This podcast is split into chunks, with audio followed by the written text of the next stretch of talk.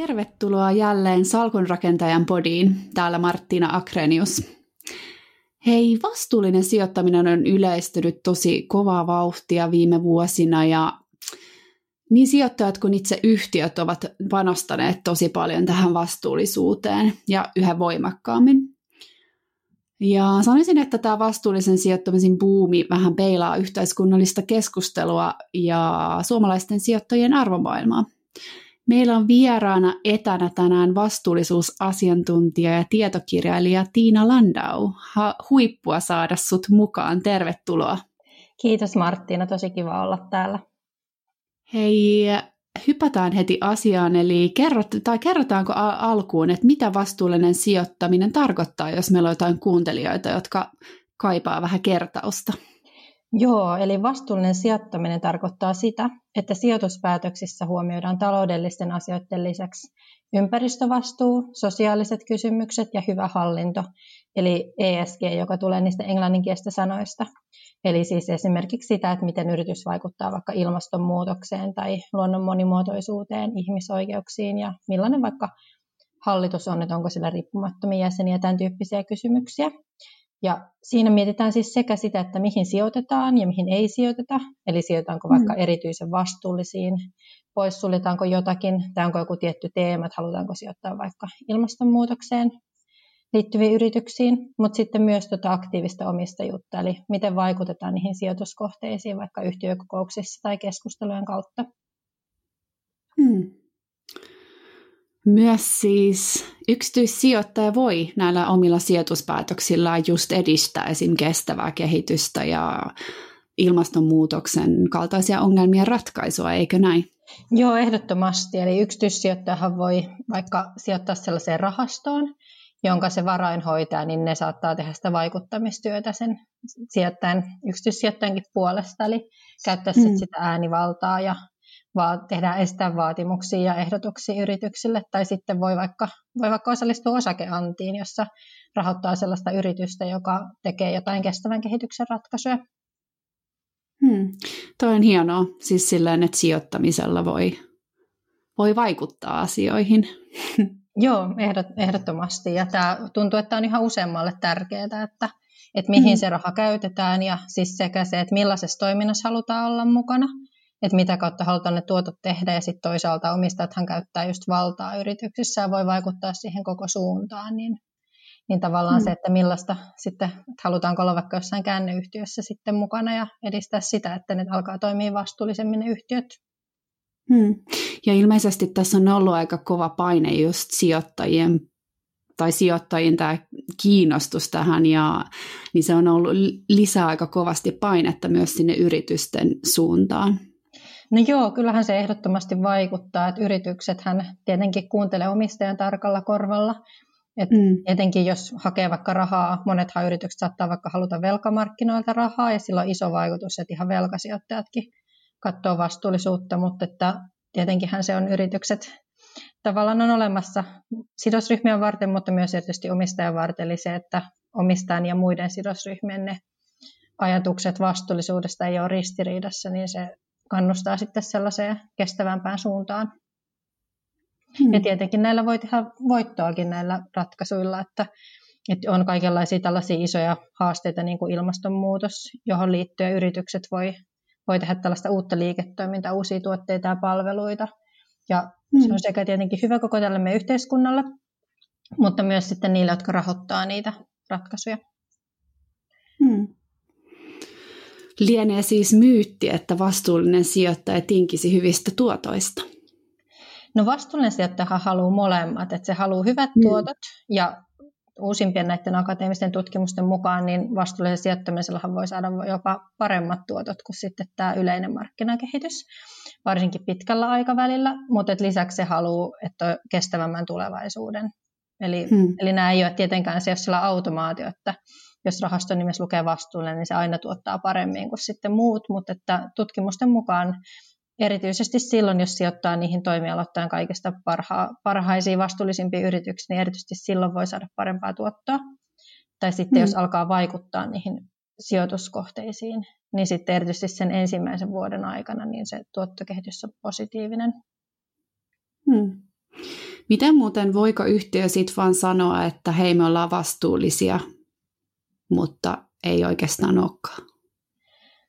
No kaikenlaistahan voi tietenkin sanoa, ja sen mm. takia se yritys, tavallaan sijoittajahan ei ole vaan sen varassa, että mitä yritys sanoo, ja että, että tavallaan jos sanoo, että on vastuullinen, niin sittenhän pitää olla jotakin evidenssiä, että yritys, mm. sijoittaja haluaa tietää, että no mitäs, mitäs sä oot, ja erityisesti käytetään paljon tällaista ulkoista analyysiä, eli on tällaisia palveluntarjoajia, jotka sitten koko, koko yhteensä yrityksen tiedot ja katsoo myös sitä, että mitä se yritys ei itse kerro.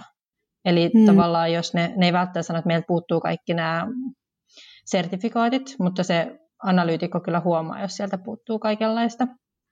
Ja sitten vertaa sitä muihin yrityksiin. Ja, ja erityisesti suunnitelmia, että sehän jos yrityksellä on vaikka ollut tosi paljon onnettomuuksia, niin eihän se mm. tarkoita, että niillä olisi seuraavat viisi vuotta kanssa yhtä paljon onnettomuuksia.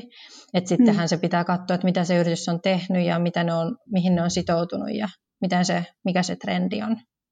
Eli mm. tällaisia juttuja kyllä seurataan, että, että ei se ole sellainen, että on vastuun tai ei ole, vaan se, että missä asioissa yrityksellä on kehittämisen varaa ja missä ne on jo hyviä. Hmm.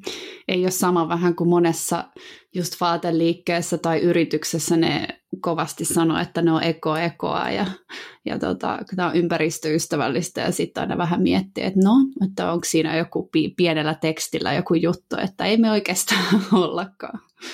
Niin, ehkä se on tavallaan se ero, mitä sijoittajat tekee, niin ne lukee tosi mm. paljon ja usein mm. just niin kuin kuuntelee, mitä yritys sanoo, ja se on sellaista systemaattista, että vaikka niin kuin yksityissijoittajakin voi käydä katsomassa, on sellaisia analyysitaloja kuin vaikka MSC ja Sustainalytics, jotka on julkaissut näitä arvioita yrityksen, tällaisia ihan ne mm. tiivistää yhteen luokitukseen tätä vastuullisuutta, joka Toki, toki se ei ole absoluuttinen totuus, mutta joka tapauksessa hyvinkin mielenkiintoista. Niitä voi käydä katsomassa, että mitä joku ulkopuolinen mieltä siitä yrityksestä. Ja mm-hmm. sitten on niin kuin vaikka ilmastoasioissa sellainen kuin CDP, joka vertaa näitä yrityksiä.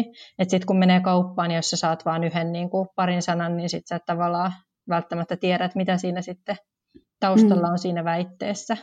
Että vaatii sellaista kotiläksyjen tekemistä ja ainakin niin kuin kannattaa hyödyntää sellaista että kun itsellä ei välttämättä ole sellaista, että voisi käyttää nyt sitten kuukauden kaikki päivät, kun arvioita yritystä, niin kannattaa ottaa mm. sillä oikopolku, että katsoa eka, mitä nämä palveluntarjoajat on yrityksestä mieltä ja sitten vasta sitä omaa, jatkaa sitä omaa arviointia. Hmm. Ne on hyviä vinkkejä. Hei, miksi sitten vastuullisuus kannattaisi ottaa huomioon omassa sijoitussalkussa? No jos lähdetään nyt se, että mikä sijoittaja yleensä kiinnostaa, niin ihmiset haluaisi saada tuottoa niistä rahoistaan, mm. niin Tutkimusten mukaan vastuulliset yritykset tuottaa paremmin pitkällä aikavälillä. Ja hmm. jos sen ihan miettii vaikka käytännössä, että sulla olisi kaksi yritystä, mitä sä harkitset, ne on samalla toimialalla, ja sitten sä hmm. odotat suurin piirtein samankaltaista tuottokehitystä niiltä. Mutta toinen on tosi vastuullinen ja toisella on tosi isoja riskejä. Niin kyllähän sä varmaan haluat sen saman tuoton niin, että sulla on pienemmät riskit siihen liittyen. Ja hmm. nämä on siis sellaisia, että nämä ei ole mitenkään, ei voida ajatella, että täysimääräisesti hinnoissa näkyisi nyt nämä kaikki vastuullisuusriskit, että niin paljon kuin me haluttaisiin uskoa, että on tällainen täydelliset, täydelliset markkinat ja muuta, niin erityisesti tässä vastuullisuudessa ja ilmastonmuutoksessa on tällaisia asioita, jotka ei, ei, ei nähdä, että ne nyt täysin heijastelisi. Ja mm. sitten toinen on nämä systeemiriskit, eli, eli tavallaan jos katsotaan vaikka ilmastonmuutosta, niin ei voi ajatella, että, että pitäisi vaan hajauttaa ja sitten se on poissa. Että näin, näin tota, mm. Silloin kun itsekin opiskeli kauppakorkeassa, niin ensimmäisiä asioita, mitä on mieleen, on se, että hajautetaan riskejä, sijoitetaan tosi moneen yhtiöön, mutta sehän mm. ei oikein toimi tällaisissa niin kuin ilmastonmuutoksessa tai veden riittävyydessä, koska ne samat asiat vaikuttaa tosi moneen yhtiöön. Mm. Eli pitää vähän tarkemmin katsoa. Ja sitten tietenkin monet miettii, että missä ne tavallaan, voi olla itselle lisäksi tärkeää, että haluaa vaikka mm. edistää sitä kestävää kehitystä.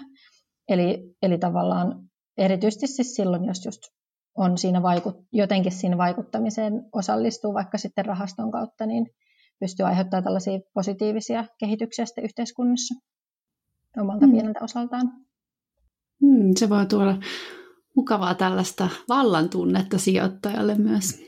Niin, sehän siinä on, että sijoittajathan käyttää muodollista valtaa viime kädessä ja, ja sitten mm. varsinkin, varsinkin isot sijoittajat ja sittenhän yksittäinkin voi miettiä, että no kelläs nyt sitten antaa ne rahansa. Tai, tai sitten toinen on se, että jos kyllähän kuka vaan voi mennä yhtiökokoukseen ja on se mullekin silloin, kun mä olin Instikka-puolella ja kuulin, että joku yksityissijoittaja kysyi hyvän kysymyksen yhtiökokouksessa. Ja hmm. sitten se vastaus oli, no siinä tapauksessa oli sama, minkä mä olin aikaisemmin saanut, mutta kyllä se toi sellaista selkänöitä hetki, että nyt te sanoitte julkisestikin näin, että, että ihan oikeasti että toimia, toimia tällä tavalla, että se tavallaan voi olla, kun kaikki kuulee sen saman vastauksen ja ehkä, tai sitten jos onnistuu kysyä jotain sellaista, joka herättää muissakin sijoittajissa ajatuksia, niin, niin silloin sitten myöskin voi olla sitten tavallaan sijoittaja, joka edistää jotain asiaa, joka on oikeasti hyödyllistä sekä yrityksille että, että tähän niin kuin vastuullisuuteen, niin voi, voi tavallaan saada pikkusen enemmän valtaa kuin mitä sillä olisi pelkästään euromääräisesti tällä epäsuorasti hmm. käyttöönsä. Hmm. Kiinnostava. Hei, tota, OP mukaan niiden vastuullisten teemarahastojen kysyntä on kasvanut kiihtyvällä vauhdilla, vaikka nyt on ollut tosiaan tämä korona-aikakin. Mitä mieltä saat tästä? Tämähän on tosi hyvää kehitystä. Tarkoittaa mm. sitä, että ensinnäkin tämä vastuullinen sijoittaminen kiinnostaa.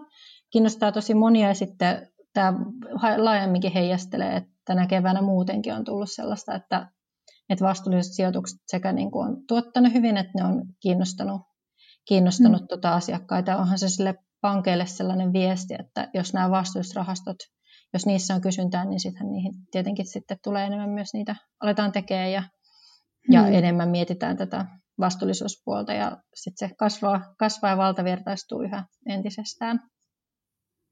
Hmm. Vähän tuossa nostit esiin tuosta vastuullisuuden kannattavuuksista, mutta nyt on varmaan just koronan aikana just hyvä huomioida se, että miten nämä, tämä vastuullisuuden huomioiminen on hyvää riskien hallintaa ja tuosta suojaa just laskumarkkinassakin. Joo, tuo on hyvä, että otit tuon esille, että on siis mm. Just niin kuin tutkimustenkin mukaan, niin taantumassakin kuluttajat on uskollisempia vastuullisina pitämille merkeillä. Eli odotettavissahan oli se, että tämä, myös tällaisessa tilanteessa vastuulliset yritykset ja vastuulliset sijoitukset tuottaisi paremmin. Ja niin tosiaan näyttää nyt tapahtuneen tässä keväälläkin, kun katsoo isossa kuvassa noita vastuullisten rahastojen tuottoja ja verrataan niitä muiden rahastojen tuottoihin, niin näyttää siltä, että hyvin on, hyvin on mennyt. Hmm. Se on hyvä juttu ja sitten on ollut hyvä, että huomata se, että ihmistä tai sijoittajat on pysynyt, pitänyt hermot kurissa, pysynyt niin, niin kuin kylmäpäisenä. No joo, se on kyllä totta, että tietenkin tämä oli aika nopea tämä alas ja ylös, mm. että, että hitaampi olisi niin kuin nukkunut jo ohikin tämän, ohi tämän kehityksen sen takia, mutta, mutta tosiaan onhan se niin kuin, siis ollut sellainen hyvä kannustin ja sitten toisaalta tuonut tämän vastuullisuuden yhä, niin kuin, yhä enemmän huomiota, että kun aikaisemmin on vaikka ympäristöasioita enemmän katsottu, niin nyt se sosiaalinen mm. vastuu on myös merkittävästi noussut tässä rinnalla. Se on tosi hyvä. Hei, tota, mä en ole mikään sijoitusekspertti todellakaan, ja on tosi, tosi siistiä tota, oppia koko ajan lisää sijoittamisesta, mutta kerrotko vielä vähän että miten sitten just tämä vastuullisuus, niin jos mietitään, että miksi se sitten on, että siinä ei ole niin paljon esim. riskejä, jos sijoittaa vastuullisesti? Joo, siis sehän liittyy siihen, että vastuullisuudesta tulee, tulee on tavallaan vastuullisuuteen liittyviä tällaisia riskejä. Eli vaikka mm. jos yhtiö vaikka laiminlyö turvallisuusasioita ja aiheuttaa jonkun massiivisen onnettomuuden, niin mm. se voi joutua maksamaan siitä. Tietenkin se voi siis suoraan tavallaan tuhota vaikka tuotantonsa, että jos jotain vaikka joku, tulee joku vaikka räjähdys ja sitten tietenkin voi joutua korvaamaan, että jos vaikka on ollut ihan tällaisia tapauksia, että on vaikka joku murtunut joku kaivoksen pato ja sitten ollaan tuhottu joku kylä ja sitten rakennettu, mm. rakennettu uusi kylä ja ihmiset on joutunut kaikki muuttaa ja, ja sitten tietenkin tämä on niin kuin yksi, että voi tulla tällaisia ihan suoria, että joutuu ihan suoraan maksaa, jos aiheuttaa jotakin tai vaikka välittämättömyyden, että eihän kukaan niin kuin tietenkään yleensä tahalteen tällaisia vaikutuksia, niin kuin jotain onnettomuutta mm. aiheuta, mutta, että, mutta että yrityshän voi vaikuttaa, että miten todennäköistä tämä on. Ja sitten tietenkin voi tulla ihan voikutteja, että vaikka asiakkaat, asiakkaat hermostuu jostakin, jos tulee vaikka jotain, että on vaikka lapsityövoimaa käytetty, niin se, ei, se tota, tietenkin tarkoittaa sitten, että kuluttajat ovat innossa että yritys joutuu muuttamaan toimin, toimintaansa ja sitten se se on, se on myös tota sellainen niin kuin riski. Ja, ja sitten voi olla, että omistajat ei halua kaikki, kaikki sijoittaa enää yritykseen. Eli, eli sitten ihan vaikka osakekurssi voi laskea siitä, että jos, jos tota, moni sijoittaja samaan aikaan päättää, että nyt hei, me ei tätä enää pystytä omistamaan ennen kuin asiat mm. on korjattu. Mm. Eli esimerkiksi tällaisia taustoja. Sitten toinen on tietenkin sitten sillä mahdollisuuspuolella, että, että ainahan on tämä niin kuin yritys, joka ei hyödy siitä mahdollisuudesta, niin onhan sekin tavallaan, tavallaan sitten riski, että joku toinen yritys tekee, tekee mm. paljon tuottoa tekemällä jonkun tällaisen positiivisen ratkaisun tai tehostamalla vaikka omaa energiatehokkuutta ja muuten toimintaansa, ja sitten toinen yritys jää hyötymättä siitä. Eli sijoittaa aina se suhteellisessa maailmassa, että keihin sijoitan, keihin en ja kuinka paljon sijoitan, niin, niin tässä sitten on niitä mahdollisuuksia ja riskejä eri tavalla. Hmm. Se, se selvitti, kiitos. No hyvä. Rautalankaversio. tota, hei, äh, sä oot kirjoittanut vastuullisuudesta ylituottoa sijoituksiin kirjan Hanna Silvolan kanssa, ja jossa esitätte esimerkiksi just tästä, että vastuullisuus voi kasvattaa sijoittajan tuottoja. Kerrotko pikkasen tästä kirjan ydinviestistä tarkemmin ja vähän, että miksi päädyitte kirjoittaa tämän kirjan? Joo, me tota, ensinnäkin siis halutaan tällä kirjalla kertoa, että vastuun sijoittaminen tosiaan tarjoaa mahdollisuuksia siihen, että voi sekä tehdä sitä markkinoita parempaa tuottoa ja sitten vaikuttaa positiivisesti ja edistää kestävää kehitystä. Ja mm. me yhdistetään tässä sitä mun käytännön osaamista, kun mä oon ollut vastuun sijoittamisen analyytikkona ja edes vastuustehtävissä pitkään, ja sitten mm. akateemista tutkimusta, missä taas sitten Hannan tausta on. Ja erityisesti tuoda siis sitä tavallaan sitä alan hiljasta tietoa Eli mä oon itse oppinut vähän niin kuin yrityksen erehdyksen kautta tätä vastuullista sijoittamista. Silloin kun mä ajatte, aloitin, niin ei, ei ollut mitään, että mä olisin voinut lukea jonkun kirjan ja sitten mä olisin, mm. mä olisin tiennyt, vaan mä oon lukenut sata, sata tai satoja analyysejä kattonut, ja sitten sellaisia hillittömiä metodologiadokumentteja, kun yrittänyt selvittää, että no mitäs nämä nyt kertoo ja mikä mm. tässä tota, mikä toimii ja mikä ei ja käynyt keskustelua salkuhoitajan kanssa ja sitten ihan alan ammattilaisten kanssa Euroopassa ja sit sitä kautta tavallaan on sellaista niin kuin, tällaista alan yhteistä osaamisen kehittymistä, jota ei ole oikein kirjattu hirveästi. Ja tavallaan tällä kun tuo näitä, näitä havaintoja kaikkien saataville, niin sehän voi sitten toivottavasti hirveän montaakin ihmistä tavallaan ensinnäkin nopeuttaa tätä, että ei kaikkien tarvitse sitä niin kuin tämän raskaan, raskaan kautta kaikkia havaintoja mm. sitten vähitellen huomata, mutta toisaalta myös eihän se on aika pieni joukko, jolla vaan ainoastaan instituutioissa, jotka, jotka pääsee näihin materiaaleihin, että tuoda sitä materiaalia tai tavallaan tietoa sitten laajemminkin. Mm. Ja sitten toinen tällä akateemisella puolella, niin ennen tätä ehkä oli aika paljon puhuttiin vaikka anekdootteina tästä tutkimuksesta ja vaikuttaako tuotto ja mikä vaikuttaa, niin me haluttiin mm-hmm. kertoa, että miten se vastoinsijoittunut vaikuttaa ja sitten se, että mikä siitä vaikuttaa, että kun on hirveän monta eri tyyliä, ne vaikuttaa eri tavoilla tuottoihin. Niin haluttiin haluttiin tällaista tuoda. Ja sitten toisaalta samaan aikaan niin kun tämä vastuun sijoittaminen kiinnostaa nykyään hirveän monta. Et silloin kun mä mm. aloitin kahdeksan vuotta sitten, tai oikeastaan kahdeksan puoli vuotta sitten tässä vastuullisessa mm. sijoittamisessa, niin hyvä, kun mä itse hädin tuskin tiesi, että mitä vastuun sijoittaminen on, että se oli sellainen hyvä keskustelun tappaa, kun sanoi jossakin, että mä oon vastuun sijoittamisen analyytikko, että oli sellainen ontto katse, että mitä tämä nyt on.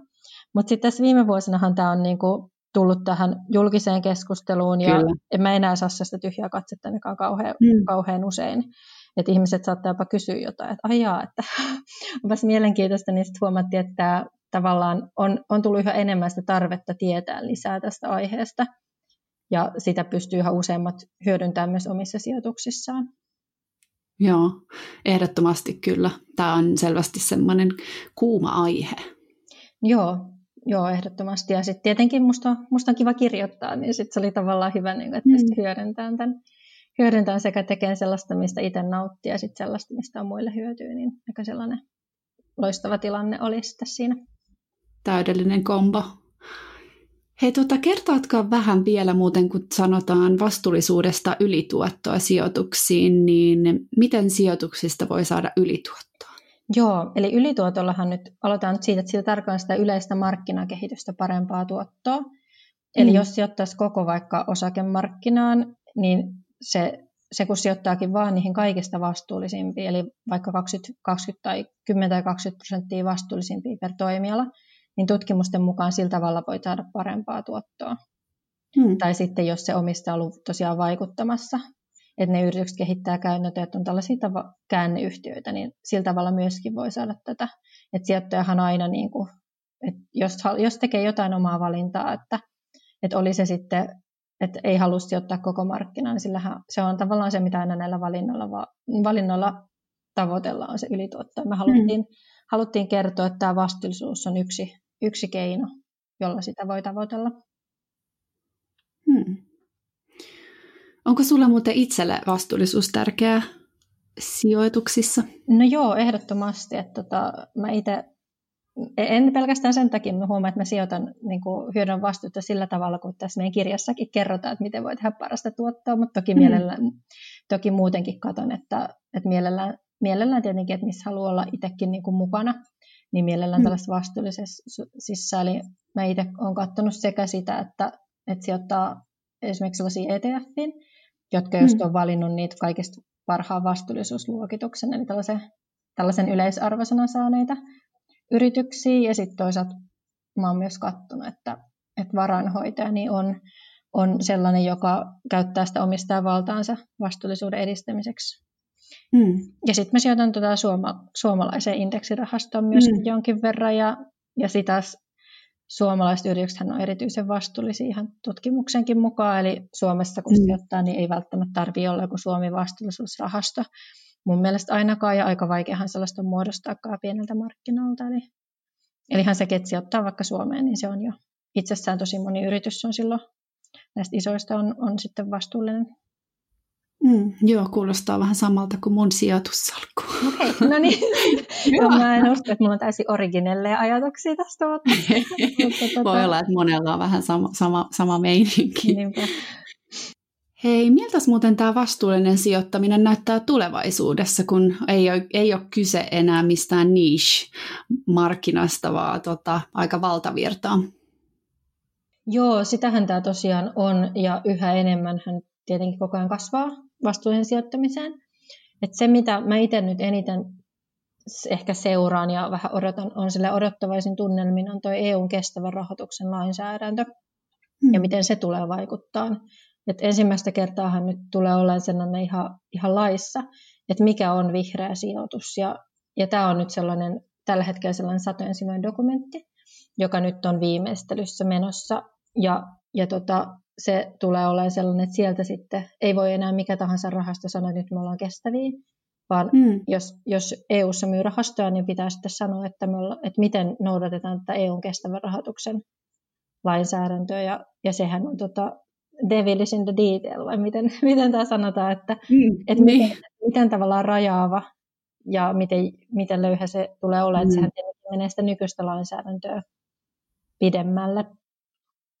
Ja sitten toinen sellainen tämä vaikuttavuus, eli kuinka paljon, paljon on tavallaan niitä konkreettisia vaikutuksia näillä sijoituskohteilla ja mitä niistä mm. raportoidaan ulospäin. Eli tällä läpinäkyvyys on myös sellainen tosi vahva, vahva kehitys, että mitä, mitä yhä enemmän tavallaan instituutiosijoittajilta ja vaikka rahastoilta odotetaan, odotetaan ja ne myös siihen on vastannut, että, että kertoo, kertoo enemmän. Eli, eli tällaisia erityisesti siellä, siellä on siellä näköpiirissä onko se, että toi EU tekee parhaillaan tota vai oliko se, se on tekee sitä parhaillaan vai? No siis se on siinä tilanteessa, että on, on tämä loppuraportti, ollut tällainen työryhmä, joka on loppuraportin, mutta että sitä vielä viilataan, eli siihen mm-hmm. voi vielä tulla muutoksia ja se on nyt tässä, niin kuin, ja sitten tietenkin se poliittinen prosessi nyt vielä jatkuu ennen kuin se sitten on ihan konkreettista lainsäädäntöä.